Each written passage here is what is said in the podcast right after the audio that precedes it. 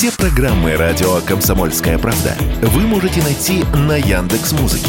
Ищите раздел вашей любимой передачи и подписывайтесь, чтобы не пропустить новый выпуск. Радио КП на Яндекс Музыке. Это удобно, просто и всегда интересно.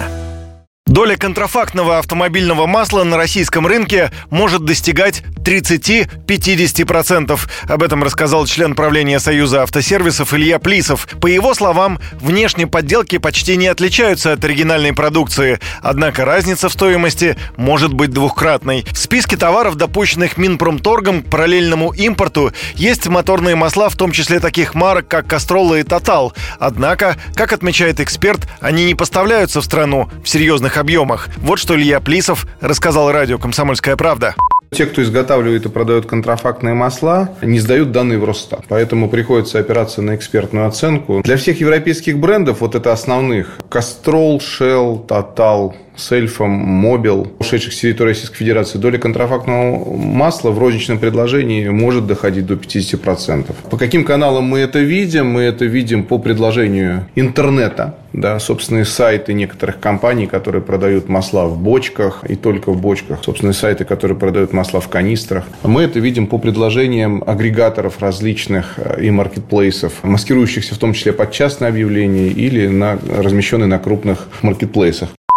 Запасов автомобильного масла у ушедших брендов на несколько лет вперед не было ни на одном складе. Это означает, что они давно закончились. Контрафакт продают как в автомагазинах, так и на маркетплейсах. Почему ситуация в этой сфере только ухудшается и доля контрафакта на российском рынке увеличивается, комментирует Илья Плисов. Подделка и раньше существовала, но раньше за нее как-то наказывали. Сейчас же в связи с тем, что пострадавшей стороны нет, нет того Кастрола, ExxonMobil, которые, нет Тойоты, которые могут подать в суд да, на интеллектуальные права, потому что в большинстве случаев, конечно, административные уголовные дела заводились по факту нарушения интеллектуальной собственности. Теперь таких заявителей нету, и оснований проводить какую-либо проверку в большинстве случаев в полиции нет. Ну и самое главное, деньги очень большие, как, э, начиная с маржинальности, которая невозможно обычного производства, да, не поддельного, не контрафактного, и ритейла. Такая наценка не существует в обычных товарах. И, соответственно, это привлекает таких предпринимателей.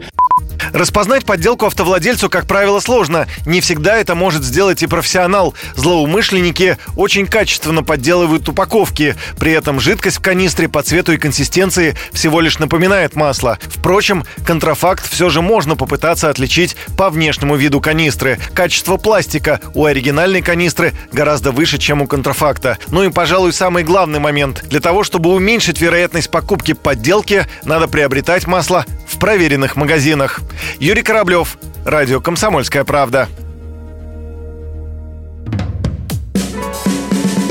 Громкий сезон на радио «Комсомольская правда».